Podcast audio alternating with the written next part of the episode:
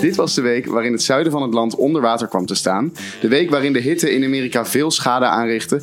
En het was de week waarin we een record pakten op het R-getal. Een heftige week vol negatieve gebeurtenissen.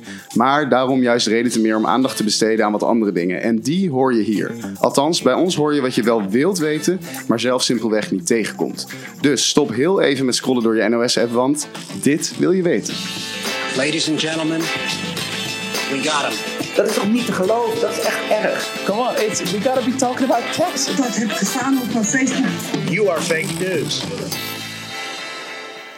Goedemorgen, middag of avond. Leuk dat je weer luistert naar een nieuwe aflevering van Dit Wil Je Weten.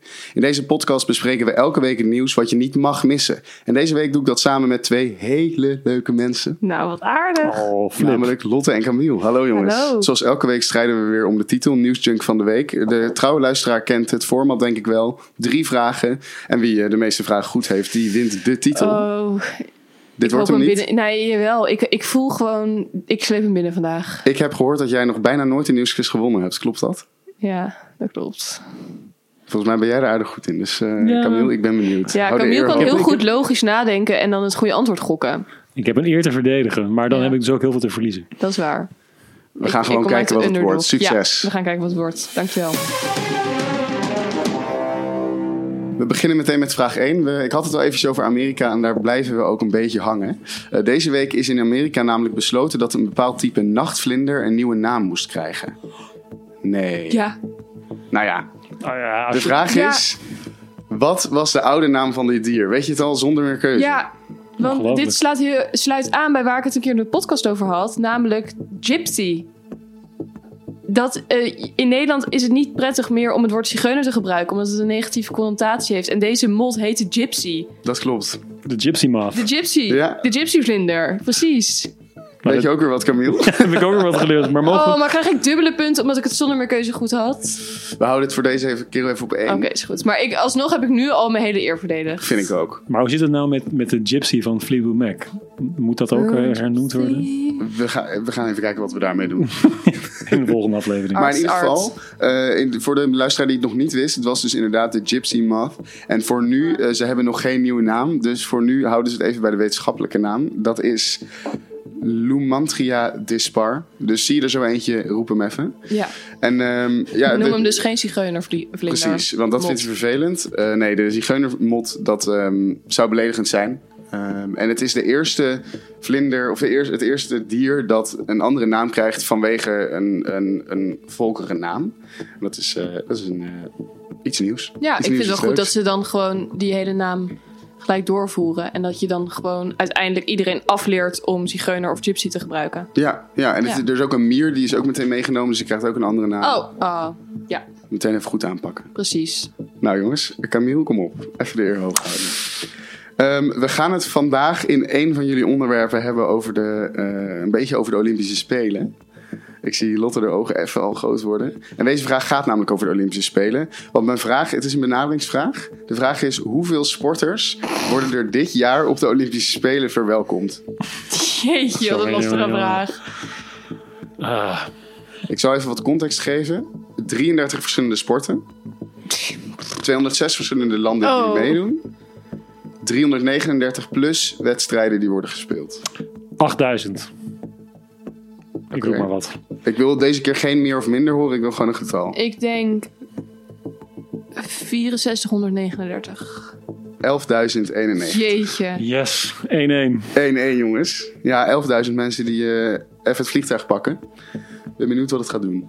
Ja, spannend. Jongens, het staat 1-1. Spannend. We gaan even kijken voor het laatste puntje wie hem pakt. Het is weer een benaderingsvraag. Ik dacht, we gaan het Oh, eens nee. eventjes een beetje opvoeren deze week. Maar we gaan weer even wel naar Amerika. Eh, er is namelijk een veiling geweest in Amerika. En voor een recordbedrag is er een eh, spel ehm, van Nintendo Super Mario 64 geveild. Ehm, en het is een... Ik ga jullie alvast een tip geven. Er is nog nooit zo'n hoog bedrag geveld, maar dat is natuurlijk logisch bij een record. Maar ehm, het ligt boven de miljoen dollar ehm, dat dit spel dus heeft opgeleverd. En het gaat dus om het, om het spel. Dus Ja. om een diskje of Ja, zo. Het is Zo'n niet de rechten op het nee, spel. Nee, nee, nee, nee. Het is gewoon echt letterlijk een spel dat is eh geveld. Maar het daar zijn komt er uit meer van, toch? 1996 en het is Nintendo Super Mario 64. de kenner, die moet het weten. Nou, Hmm. ik zal uit de kast komen hier als niet een kenner van dit. Eh, ik had verwacht dat je dit ook wel nog wel bij de kringloop zou kunnen vinden. Maar dat is dus niet zo. Dat had ik ook verwacht. Ja, nu moet ik eigenlijk eerst even. Hè? Eh, meer dan een miljoen dollar, zei je? Mhm. Oké. Denk ik 1,3 miljoen dollar. Ja, ik ga dan toch voor 4 miljoen. 1,56. Oh, ik heb de quiz gewonnen.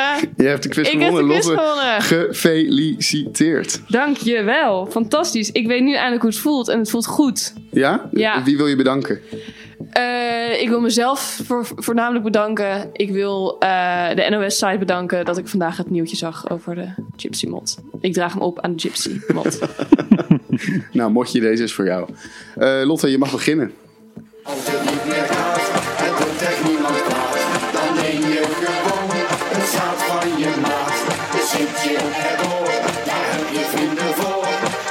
Als het niet meer gaat, neem dan het zaad van je beste maat. het is niet eh, per se muziek waar ik dagelijks naar luister. Maar het past wel heel goed bij het thema waar ik het vandaag met jullie over wil hebben. Namelijk Carnaval. Zaad. Daar gaat het over vandaag. Je verwacht misschien niet per se dat ik dat onderwerp mee zou nemen. Maar ik stuitte vandaag op een heel bijzondere wedstrijd die in Shanghai is uitgeschreven. Namelijk de Human Sperm Bank. Die heeft 1200, bijna 1200 dollar ehm, beloofd aan de student in Shanghai met het beste zaad van de universiteit. Dat is het. Dat is de wedstrijd. Wie heeft het beste zaad? Die krijgt 1200 dollar. Jeetje, kan je je zaad trainen? Eh, de, geen idee. Volgens mij wel als je goede dingen eet. Oh, als je goede dingen eet. Ja. Ja. want je kan wel heel erg je zaad verslechteren. Dus dat in ieder geval wel.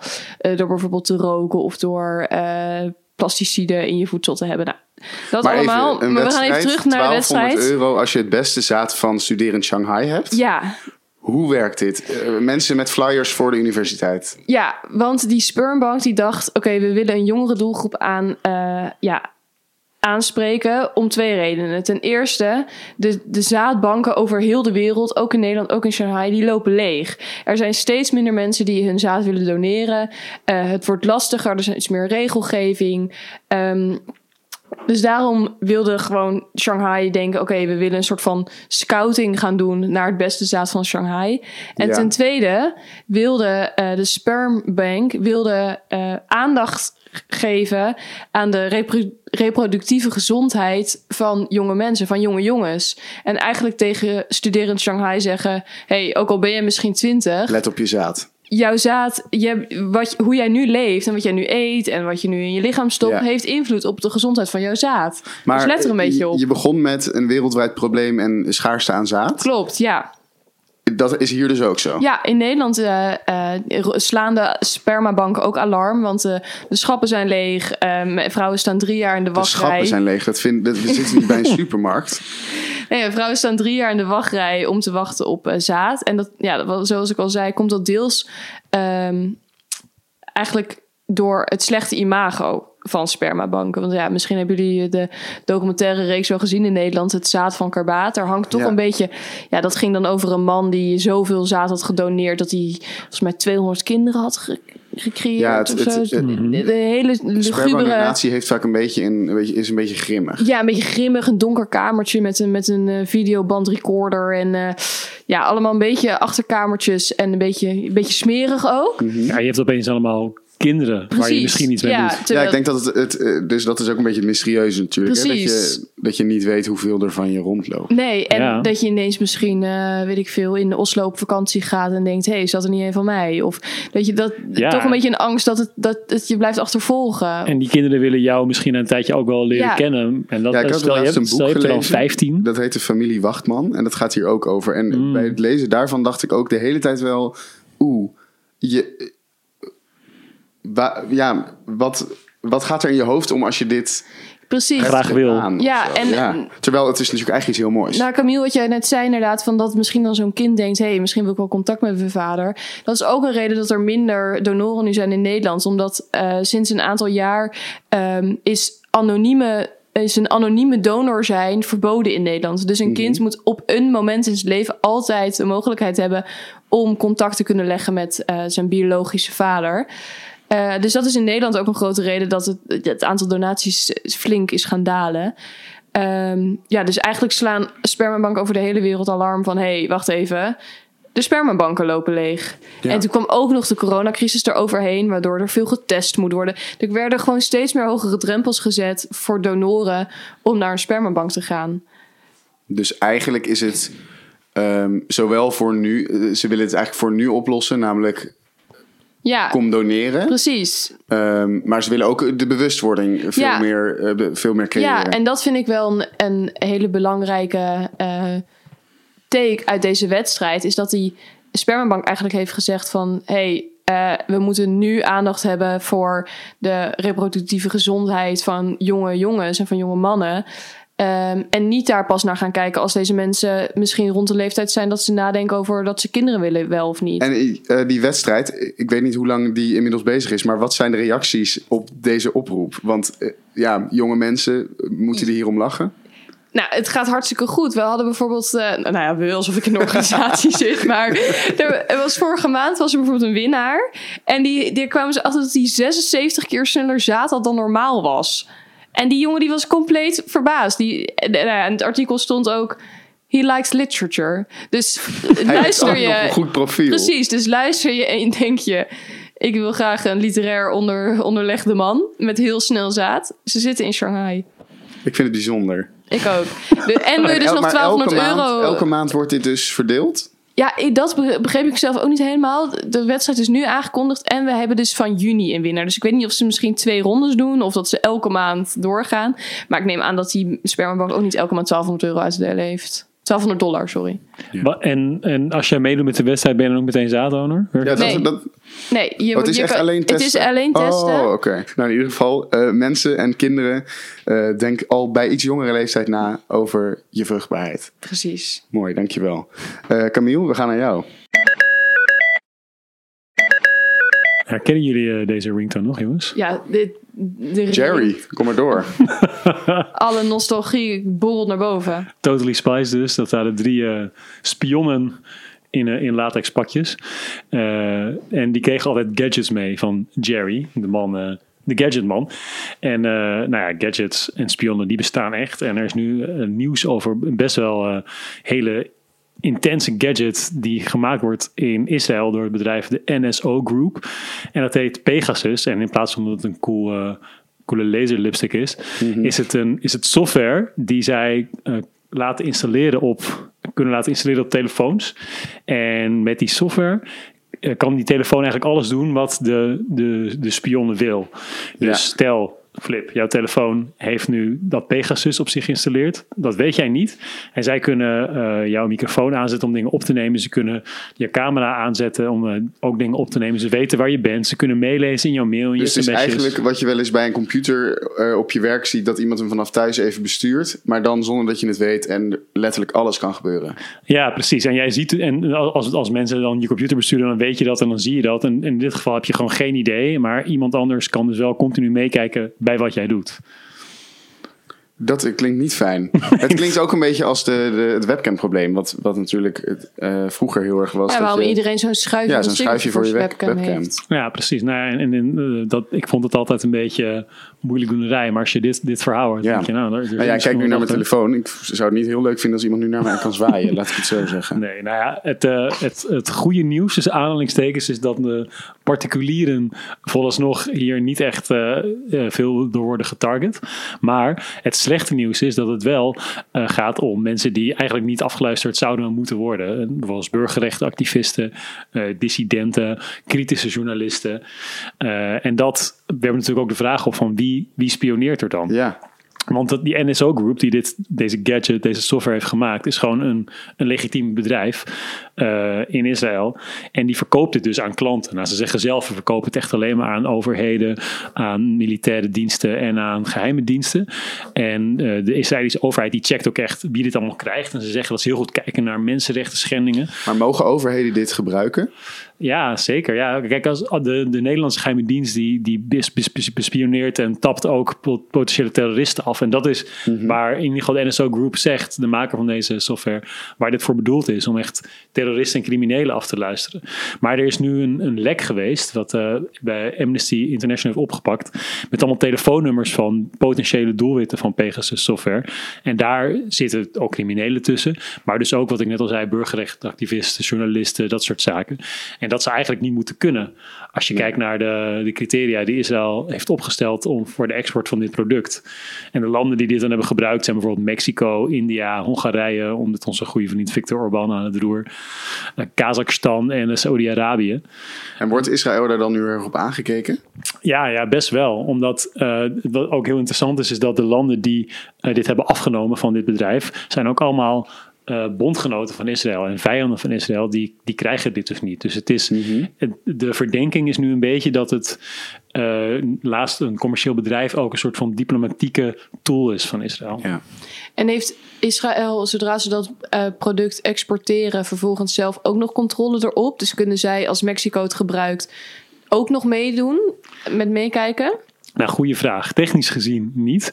Alleen eh, bronnen dichtbij hier die zeggen dat eh, dat waarschijnlijk wel kan. Of dat tenminste de Amerikaanse geheime dienst denkt van wel. Dus daar wordt zeker wel rekening mee gehouden. Dat dat kan. Ik, zit, eh, to- ik maak me toch zorgen om mijn telefoon die hier naast me ligt. Want het is, ik, ik snap wat je zegt. Het wordt nu eh, stiekem gebruikt voor. ehm, Ja, jij zou acti- misschien niet het eerste doelwit zijn. Ben jij een uh, Nou, mensenrechtenactivist? trouwens, jij bent wel een journalist. in spe, hè? Maar is het, zeg maar, denk, je, denk je dat het uiteindelijk ook naar particulieren toe gaat? Want je kunt er, je kunt er natuurlijk heel veel mee hacken.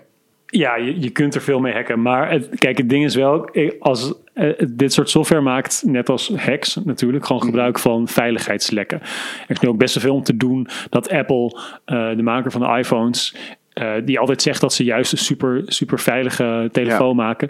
Dat, dat blijkbaar Apple een van de makkelijk door Pegasus te hacken telefoons is.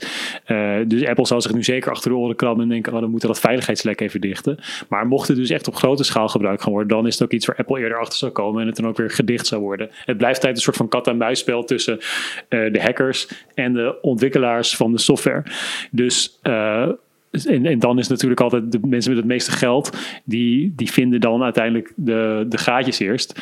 Dus het wordt ook heel duur om dit te gebruiken. Dus om echt een soort van massa Ja. bevolkingssurveillance te doen, daar maak ik mij vooralsnog niet echt zorgen over. Maar dat betekent niet dat we ons niet zorgen moeten maken over de kwaliteit van de rechtsstaat. Weet je, Ja, Victor ja. Orban, die allemaal buitenlandse journalisten in zijn land eh, aan, het, eh, aan, aan het afluisteren is.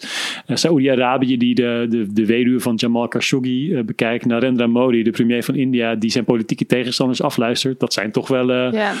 eh, dingen waar je niet vrolijk van zou moeten worden. Nee, waar we ons misschien wel meer zorgen over zouden moeten maken dan of ze nou jou of mij afluisteren. Ja, want ja, daar ja. hebben ze natuurlijk veel minder aan. Klopt. Dus op het moment dat je Je denkt het staat ver van je af, maar het heeft heel veel invloed op je. Want het Precies, zijn het is juist namen. belangrijk dat die mensen Ja. niet worden afgeluisterd. Dus eigenlijk, mm, ja, Dus heeft- eh, moeten we ons het zorgen maken? ook Nee, al aan de ene kant niet. Want het gaat niet eh, het Individueel gaat gezien naar ons niet. individueel, maar wel Precies. voor de hele maatschappij. Inderdaad. Dus eh, ja, hopelijk eh, ja, is dit een wake-up call voor de rest van de wereld. The Guardian heeft dit trouwens eh, heel mooi uitgezocht. Credits naar The Guardian.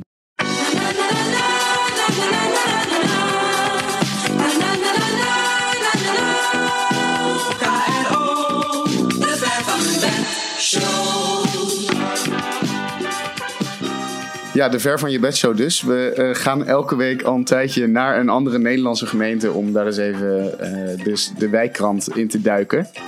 En ehm, zoals jullie vorige week gehoord hebben, gaan we deze week naar Lochem. Toch hem, Weet je waar het ligt? Achterhoek. Ja, Ja, wat, wat Lotte zegt.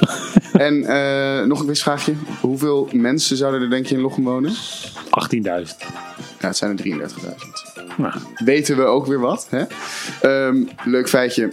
In Lochem is de huizenprijs ongeveer 20% hoger dan het Nederlands gemiddelde. Dus ik zou niet in Lochem Oh. wonen. Villa-wijkje. Ja, Het is flink wijken, ja, het dat is zeker. een beetje het, eh, de rijke mensen die dan lekker buiten willen wonen wijkje. Even lekker weg. Even lekker weg wijkje. Nou ja, over even lekker weg gesproken. Ik eh, ben eens even de wijkkrant en de, de, het gemeenteblad ingedoken. Mhm. En Lochem gaat voor duurzaam. Eh, gaat Lochem helemaal veganistisch eten? Zeker niet. Eh, gaat Lochem van het gas af? Zeker niet. Maar wat Lochem gaat doen is, Lochem gaat van de grasmaaier af. Want De grasmaaier op de weilanden, op verschillende weilanden in eh, de gemeente worden vervangen door natuurlijke duurzame grasmaaiers. Schapen. Schapen, ja zeker, inderdaad. Camille. Hartstikke nice. Toch een beetje gewonnen nog deze quiz. Yes. Ja, in de vorm van schapen gaat Team Henk, zo heten de 25 schapen samen, die heten Team Henk. eh, Echt gaan een hele onoriginele naam. Maar goed, Lochem, you can do better. Prima. Team Henk gaat dus twee keer per jaar lekker los op het gras en gaat lekker eens even kort wieken. Ehm, en dat moet dus de natuurlijke vorm van grasmaaien voorstellen. Eh Lochem was vrij lyrisch erover, want in andere gemeentes in de omgeving is het al gedaan. En dit, de, de gemeentes en dorpjes eromheen gaan het ook zeker overnemen. Eh, want het is niet alleen eh, leuk om naar te kijken, het is ook heel duurzaam. Want de schaapjes lopen daar rond, die eten wat op, die poepen dat uit. En alles verspreidt zich hartstikke natuurlijk. Ehm, en ik vond het wel schattig. Ik zag het voor me en ik dacht, best leuk, Dit toch? is de toekomst. Stel je rijdt door Lochem en je ziet wat schaapjes, dan denk je, nou, die zijn goed bezig. En lekker gras aan de maaien. En Ja. de, de team Henk wordt niet geleid door een hond, wat je normaal zou verwachten. Want als er een hond in het spel zou zijn, dan eh, zouden alle wandelaars met honden die langs de weilanden Oeh. lopen, de, hond, de schapen afschrikken. En dan zijn ze wegrennen. Maar zijn dit dan speciaal getrainde schapen? Nee, dit duurde heel lang om ze het weiland in te krijgen. Dat heeft heel de familie van de houder van team Henk heeft daarbij bijgedragen. Kunnen ze niet getraind worden op een ander dier? Ja, dat zou misschien best kunnen. Maar ze worden dus maar twee keer per jaar in de wei gezet. Oké. En als dan het gras weer kort is, dan zou je zeggen: begin lekker vooraan, want zo hard loop je niet. Maar ongeveer, nu wordt verwacht dat ze aan het einde van de zomer ongeveer klaar zijn. Worden ze weer lekker naar binnen gehaald. Oh, ze gaan niet door naar het volgende dorp. Nee, ze, nee, ze, ze blijven alleen daar. En dan eh, worden ze op stal gezet. En dan na een half jaar ongeveer worden ze weer naar buiten gehaald. En dan mogen ze weer lekker opnieuw beginnen. En hoeveel CO2-reductie levert het op? Hele leuke vraag. Komen volgende week op terug. De host van volgende week mag daar zeker op terugkomen. Ja, ja. dat is Lotte. Hey, Lotte, succes. Ik eh, denk dat de luisteraar het graag wil weten. Maar in ieder geval, ehm, leuk schapennieuws. Hartstikke duurzaam, gezellig dierennieuws moet er toch altijd even in blijven. Ehm, maar voordat we door kunnen naar het derde onderwerpje, moeten we natuurlijk, Lotte, moet jij weten welk onderwerp er volgende week moet worden besproken? Ja, wat ik naast de CO2-reductie nog meer moet vertellen volgende week. Ja, ik zie het rad al binnenkomen. We hebben een assistente ingehuurd van vandaag. Dus die, die rijdt het rad nu binnen. Dit wil je weten, stagiair. Dit- ja, dus je kan een mailtje sturen als je het ook wil worden. Maar eh, we, we mogen wel nog zelf aan het rad draaien. Dat ga ik nu doen. En dan gaan we eens even kijken wat uit al die 355 inzendingen wordt gekozen vandaag. En het is...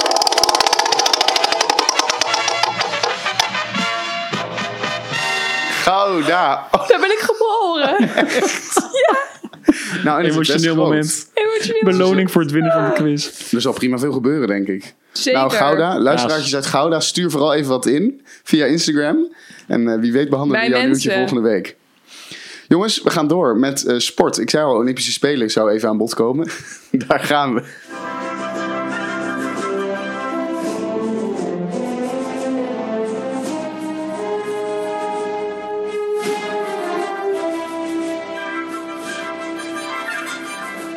Gelukkig had ik het al aangekondigd, maar dit moet vast de tune van de Olympische Spelen zijn. Helemaal goed. Net als het Eurovisie Songfestival zijn eigen tune heeft, heeft de Olympische Spelen dat ook. En je zit gelijk weer voor de televisie, de sportzomer gaat door. En je voelt gelijk weer Epke Zonderland die, voel, die landt op zijn twee voeten. Wist je trouwens over de Olympische Spelen gesproken, dat dit de meest innovatieve Olympische Spelen is tot nu toe? Vet, hoezo? Er zijn vijf leeg. nieuwe sporten. Oh. Ja, Los van dat ze heel innovatief zijn, zijn ze ook vrij conservatief. Want de Olympische Spelen die staan erom bekend dat ze niet graag afwijken van de regels die al bestaan. En niet alleen de Olympische Spelen, maar eigenlijk heel veel regels binnen sport zijn eeuwen oud en die veranderen niet. En daar ga ik het vandaag over hebben, want ik kwam achter een regel waar niet alleen ik, maar ook veel, eh, vooral vrouwen met mij, erg eh, geïrriteerd over zijn geweest de laatste tijd. Namelijk het Noorse strandhandbalteam.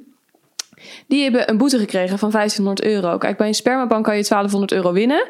Maar het Noorse handbalteam die mag 1500 euro betalen. waarom? Ze hadden te lange broeken aan tijdens de wedstrijd. En, eh, Dat was de reden. Volgens de eh, regels mogen ze, eh, moeten ze bikinibroeken aan hebben. En zij hadden korte, strakke broekjes aan.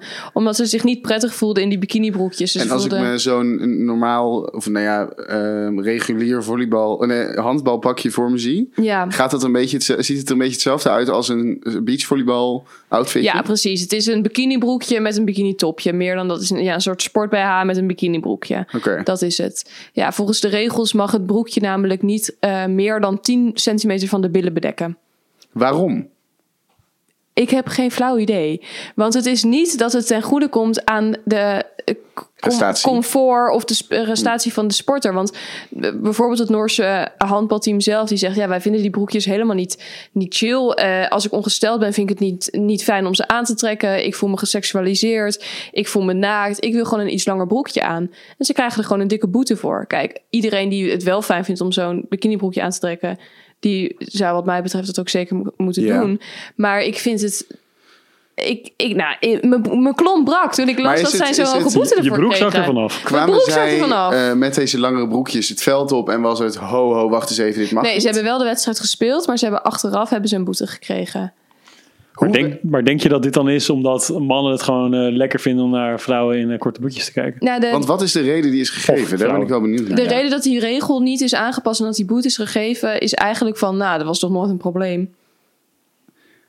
En Maar het grootste kul-argument als er een probleem is door te zeggen, maar dat was toch nooit een probleem, is die regel. Dus er, Ja. er gaat natuurlijk iets compleet mis hier. En ehm, wat, wat zeiden andere landen over, over de- deze klacht? Nou, Frankrijk heeft zich er bijvoorbeeld ook over uitgesproken. Die staat er helemaal achter. Die heeft ook zoiets. Wat is dit voor een, voor een onzin dat we. eh, dat, dat, want het, het broekje waar het om gaat, wat het Noorse team aan had, was nog steeds een heel kort strak broekje. Dus het argument van eh, dat je misschien voordeel hebt met kleding, eh, dat kon niet opgaan. En dat is natuurlijk een heel valide argument. Dat je wel regels en afspraken moet hebben over welke kleding er bij een Ja. sport aangedaan mag worden. Je mag ook niet gaan zwemmen met flippers aan of met een, eh, met een torpedo op je rug. En dan wordt de wedstrijd oneerlijk van. Maar dat binnen die regels, dat er geen ruimte is om ervan af te wijken, dat is natuurlijk absurd. En je, je zegt, ze zijn de eerste die, die hier iets over zeggen. Maar Ja, ze- gebeurt het niet... Ja, ze zijn niet de eerste die er iets over zeggen, maar zijn, zij hebben nu een boete gekregen omdat zij ook naar de wedstrijd andere broekjes aandeden. Want in strandvolleybal bijvoorbeeld hebben ze wel een paar jaar geleden hebben ze de, de centimeters hebben ze iets ruimer gemaakt. Dus het was ja, dan hoefden ze iets minder blote broekjes aan.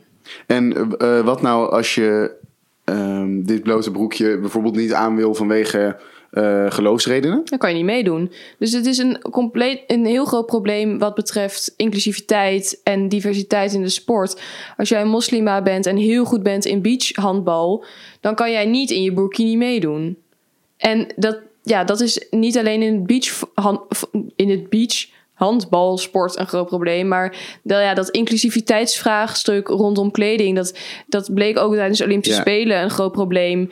Ehm, tijdens het zwemmen. Want eh, als, je, ja, als je zwemmer bent, dan heb je een badmutsje op. Zodat niet je haar voor je gezicht komt. Dat je het Ja. goed kan zien allemaal. Dat je haar niet in de weg zit. Maar dat badmutsje is ontworpen op... Ja, westers haar, laat ik het maar even zo zeggen.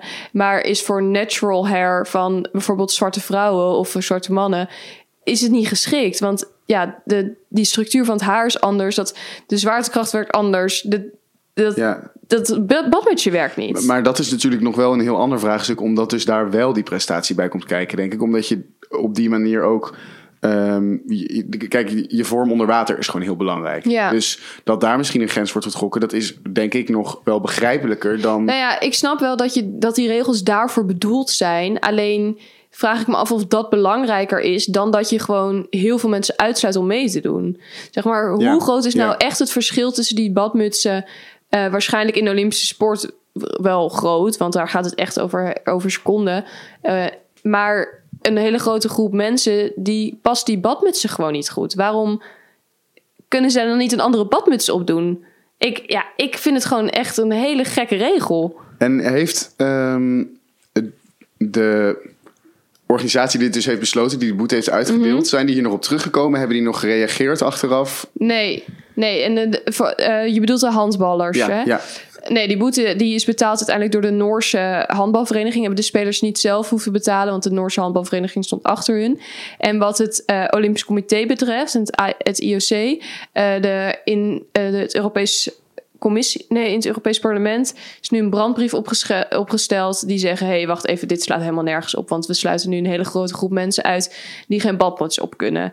En ik, ja, zij verwachten zelf en ik verwacht eigenlijk ook wel dat hier nog wel een staartje aan komt aan het badmutsenverhaal. Ja, Maar eventjes, eh, ik- heel veel, als je echt een, een professionele, eh, echt, echt Olympisch niveau sporter bent, dan, dan kun je toch ook je haar afknippen. Bijvoorbeeld wielrenners scheren ook hun benen voor gekke aerodynamische milliseconden voordeel. Ja, het kan wel, maar het zou toch vervelend zijn als dat moet. Ja, ja misschien wel. Ja, ik, is ik, begrijp wel, ik begrijp wel je punt. Want eh, natuurlijk, het is vervelend als het eh, moet. Maar ik denk ergens ook, hierna is er, eh, is er wel. tot, tot waar gaan we, snap je? En ik zeg niet dat we dit niet, ik zeg niet dat we dit moeten accepteren, want ik denk het helemaal niet.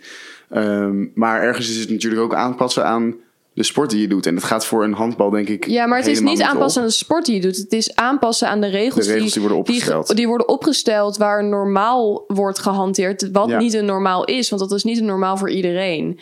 En daar gaat het denk ik eerder mis. En eh, ja, als op dit moment bij de volgende Olympische Spelen, dus van, de, van Ja. dit jaar, die aanpassing nog niet is gemaakt, dan zou inderdaad een zwemmer ervoor kunnen kiezen om zijn haar af te knippen. Maar het, het lijkt me wel debiel als dat een standaard moet zijn voor iedereen die ehm, van nature haar heeft wat niet in een badmuts past, dat die dus zijn haar moet afknippen. Ja, en ik denk ook dat deze, eh, om weer even terug te gaan naar de handbalsters, die zullen volgende keer echt niet weer in zo'n broekje verschijnen, denk ik hoor. Ik hoop dat ze het doen. Nee, ik, die gaan Nee, niet, niet meer in ineens het terug naar wat van ze wordt verwacht. Nee, Nee. dat lijkt me ook niet. Dus ik hoop dat daar wel een standaard is gezet. Ja, ik eh, denk dat het een hele goede oproep is om die standaard iets te verbreden. En misschien, Ja, en binnen de, s- binnen, de, binnen de structuur en binnen de regelgeving te kijken naar waar kleding voor bedoeld is. Namelijk dat het comfortabel is om erin te sporten. En dat als uitgangspunt te nemen. Dat lijkt me het belangrijkst. ja, ik het ook. Dankjewel. Alsjeblieft. We gaan alweer door naar het laatste onderwerp. Eh Camille, we gaan het hebben over... Nou, jullie horen een deurbel. Maar eh, we gaan het niet hebben over de deurbel, maar wel over wie er heeft aangebeld. Want als jij in een grote westerse stad woont, dan is de kans groot dat de indrukker van die deurbel een flitsbezorger was. En met eh, flitsbezorging bedoel ik eh, bedrijven zoals eh, Gorilla, Zap, Getter, Flink, allemaal start-ups die nu in Amsterdam binnen 10 minuten, dat is hun claim, bij jou boodschappen kunnen bezorgen. Dus jij hebt een app, jij zegt ik wil eh Ben Jerry's, ik wil een ui, ik wil een, een chilipeper en een diepvriespizza. Ja. En dan klik je op bestel en dan binnen 10 minuten staat dat gewoon voor jouw deur. 10 minuten is bullshit. Voor, voor, voor 2 euro bezorgkosten. Eh, Voor de ontevreden ik, klant. Ik hoor een ervaringsdeskundige, Flip. Nou, dit wordt ook wel eens 14. Wordt, wordt ook willen, En dan kun je zeggen, wat vervelend, wat vervelend. Maar dan moet je ook niet beweren dat het... Ik vind dat toch, als je beweert dat het 10 minuten is, moet het 10 minuten zijn. Maar ja, het, het bizarre is dus ook, het is best wel goedkoop. Maar die prijzen zijn, Ja. de, de prijzen zijn ietsje, iets hoger in de supermarkt, maar echt een stuk lager dan bijvoorbeeld AH2Go prijzen. En de bezorgkosten zijn ja 1,80 of 2 euro. Dat je denkt, nou daar moet ik ook, hoef het ook niet voor te laten liggen. Dus dat is, ja, het is echt absurd eigenlijk hoe dat kan. Maar er zijn natuurlijk ook, eh, ja, behalve de voordelen dat je lekker snel je boodschappen hebt, dat je last minute nog iets kan hebben. En dat het bijvoorbeeld zeker met lockdowns en de avondklok toch echt lekker was als je nog eventjes iets kon bestellen als je niet meer naar buiten mocht of in quarantaine zit. Of lui bent. Of lui bent, ja, dat is natuurlijk waarom het nu nog eh, heel populair is. Zijn er ook wel gewoon nadelen hieraan? Eh, mensen die in een grote stad wonen, die kunnen beamen dat het aantal fietsbezorgers, mensen op e-bikes en zo'n grote tas exponentieel is toegenomen. Misschien nog wel meer dan de coronapiek. Het is heel gevaarlijk op straat. Eh, ja, ja, wellicht eh, is het gevaarlijk. En ook winkelpanden. Eh, kijk, waar vroeger dan misschien een leuk winkeltje zat, zit nu een of ander pand waar heel groot gorilla's of flink op de, op de deur staat. En allemaal soort van scootermensen en fietsmensen voor de deur staan. Maar een gezellige winkel, dat is het niet meer. Dus dat zijn eh, zaken die mensen vaak vervelend vinden. Want je had het over de gevaarlijke bezorgers. Merk, merk je dat, Flip? Nou ja, kijk, je hoort mij aan het begin van eh, jouw onderwerp al zeggen... die 10 minuten, dat slaat nergens op. ik denk dat een bezorger zelf ook zo, graag zo snel mogelijk is. Want volgens mij... eh, althans, bij veel organisaties die zo zijn opgebouwd... is het ook nog hoe meer je bezorgt... hoe meer je daadwerkelijk betaald krijgt. Ehm, en ik denk, eh, als de eh, kracht van zo'n dienst is zo snel mogelijk... dan denk ik niet dat. Dan, dan, denk ik dat er veel bezorgers zijn die toch even door rood rijden. Die het straatbeeld niet zo heel belangrijk vinden. En dan lijkt het, dan lijkt het mij best gevaarlijk op straat. Ja, wel, ja misschien wel. Wat, wat, mij wel opvalt is dat vooral deze flitsdiensten echt best wel eh, netjes rijden, eigenlijk wat ik tot nu toe heb gezien. En ik hoorde ook dat ze echt worden getraind om dat te doen. Omdat natuurlijk als de hele stad zegt dit is gevaarlijk, dan zijn zij hun hele businessmodel kwijt. Ja. Eh, dus, dus ja, hoop- misschien werkt dat. Er zijn ook wel vragen over gesteld in de Amsterdamse gemeenteraad al door een raadslid. Die zei van ja, misschien moeten we iets doen aan regulatie voor deze diensten. Eh, ja, en misschien lost het probleem zich ook zelf op. Hè. Kijk, ik noemde net al vier spelers die nu actief zijn op deze markt. Dat is eigenlijk gewoon veel te veel. Dat kun je niet rendabel maken. Überhaupt is de vraag of het rendabel is. Want het, eh, hoe, hoe betaal je al die bezorgers? Hoe betaal je die magazijnruimte? Ja. Eh, het, het idee is nu dat er flink wordt geïnvesteerd in deze bedrijven. Dus dat ze allemaal investeerders hebben die gokken op een bedrijf dat dan het grootste wordt. En, en, dat, en ze maken nu ook allemaal echt flink verlies. Eh, en dus het idee is dat als straks één iemand heeft gewonnen, Ja. dat het dan een stuk duurder gaat worden. Dit hebben we ook al eerder gezien, bijvoorbeeld Flixbus. Dat is een soort van eh, een, een bus, internationale busverbinding die heel veel busverbindingen in, in Europa allemaal overnam. Bijvoorbeeld Eurolines hebben ze overgekocht. Nog wat andere regionale spelers. En dan kon je voor 3 euro naar Parijs. Nou, inmiddels kan dat al lang niet meer. Want ze zijn nu marktleider, dus ze hebben gewoon de prijzen flink omhoog gegooid. Dus in principe zeg jij, er, stel er zijn nu vier grote spelers, drie verdwijnen er. Ja, En eentje wordt het. eentje wordt het en die, en die gaat dan wel echt geld verdienen en wordt dus duurder. Want zit er ook nu een groot verschil tussen die diensten? Mm, Nee, eigenlijk niet. Ja, de ene is 20 cent meer bezorgkosten dan de ander. En de ene is roze en de ander is eh, zwart. Maar Ja. ik hoorde nog niet echt wat. eh, of jij nou voorstander bent van deze. Ja, eh, ik vind het, ik vind het moeilijk. Ehm, kijk, de stad lijkt een beetje in, in twee gescheurd tussen mensen die het echt heerlijk vinden en mensen die de- zeggen, wat een onzin. En ik vind het heel interessant om te kijken naar die mensen die, die hier echt een hekel aan hebben aan dit soort flitsbezorgdiensten. Want die voelen dat ook echt. Die zeggen van, waarom hebben wij dit nodig? Ja. Ik ga gewoon lekker zelf naar de supermarkt. Ja, het grappige is wel dat het wel een soort paradox is dat juist in de grote steden dit, dit er is, terwijl juist in de grote steden alle supermarkten om de hoek zitten. Ja, wat, wat mij vooral tegenstaat is het, het- een stukje eh, wat in het Engels instant gratification heet. Eh, ik weet even niet wat het in het Nederlands is, maar dat je gewoon meteen alles wat jij wil, dat dat bevredigd kan worden. Ja. Dus dat jij, dat zien we eigenlijk ook al met, eh, met onze smartphones, dat als jij gewoon even wat prikkels wil, dan open je, open je TikTok, open je Instagram, kijk je weer even op nos.nl. En het is weer goed. En, het, en, ja, en, en, en het kan allemaal meteen.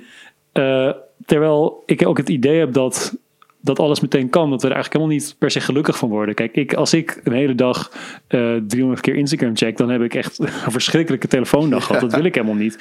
En als ik, als ik Ben Jerry wil hebben... Word, word, ik er dan, word ik er dan blij van dat ik dat, dat ik dat meteen heb. Ik denk dat wij als mensen soms ook juist gelukkiger zijn... als onze keuzes een beetje worden ingeperkt. Dat continue, dat vergemakkelijken van alles... wat, wat, wordt, wat worden wij dan? Nou, laten wij dan in ieder geval een beetje de, de eh, flitsbezorging inperken voor onszelf. En dat was alweer het eh, laatste onderwerp. Lotte en Camille, dankjewel voor deze vier Jij prachtige bedankt, onderwerpen. Nou, geen probleem, jongens. Ik, eh, ik vond het mooie onderwerpen. Goede discussies. Naast dat ik jullie bedank, bedank ik ook graag de luisteraar. Jongens, dankjewel voor het luisteren. En hopelijk weer tot volgende week. Want volgende week zijn we er gewoon weer. Nieuwe aflevering. Drie nieuwe mensen. Nou ja, Lotte, jij schuift waarschijnlijk Ja, gewoon ik weer ga aan. het over Gouda hebben natuurlijk. En over de CO2-uitstoot van schapen. Precies, je hebt het onthouden. Nou ja, in ieder geval, eh, voor nu rij je langs Lochem. Maak even een foto van de schapen, stuur het naar ons op. Want hopelijk eh, doet het echt zijn werk. En eh, twijfel je om naar de supermarkt te gaan, dan zou ik zeggen... Doe je schoenen en je jas aan en ga gewoon eventjes. Het is prima, het, je kunt het aan. En vergeet ons vooral niet te volgen, ook even op Instagram. We moeten het zeggen onder de handle, dit wil je weten podcast. En dan zien we jullie volgende keer weer. Doei! Doei. Doeg!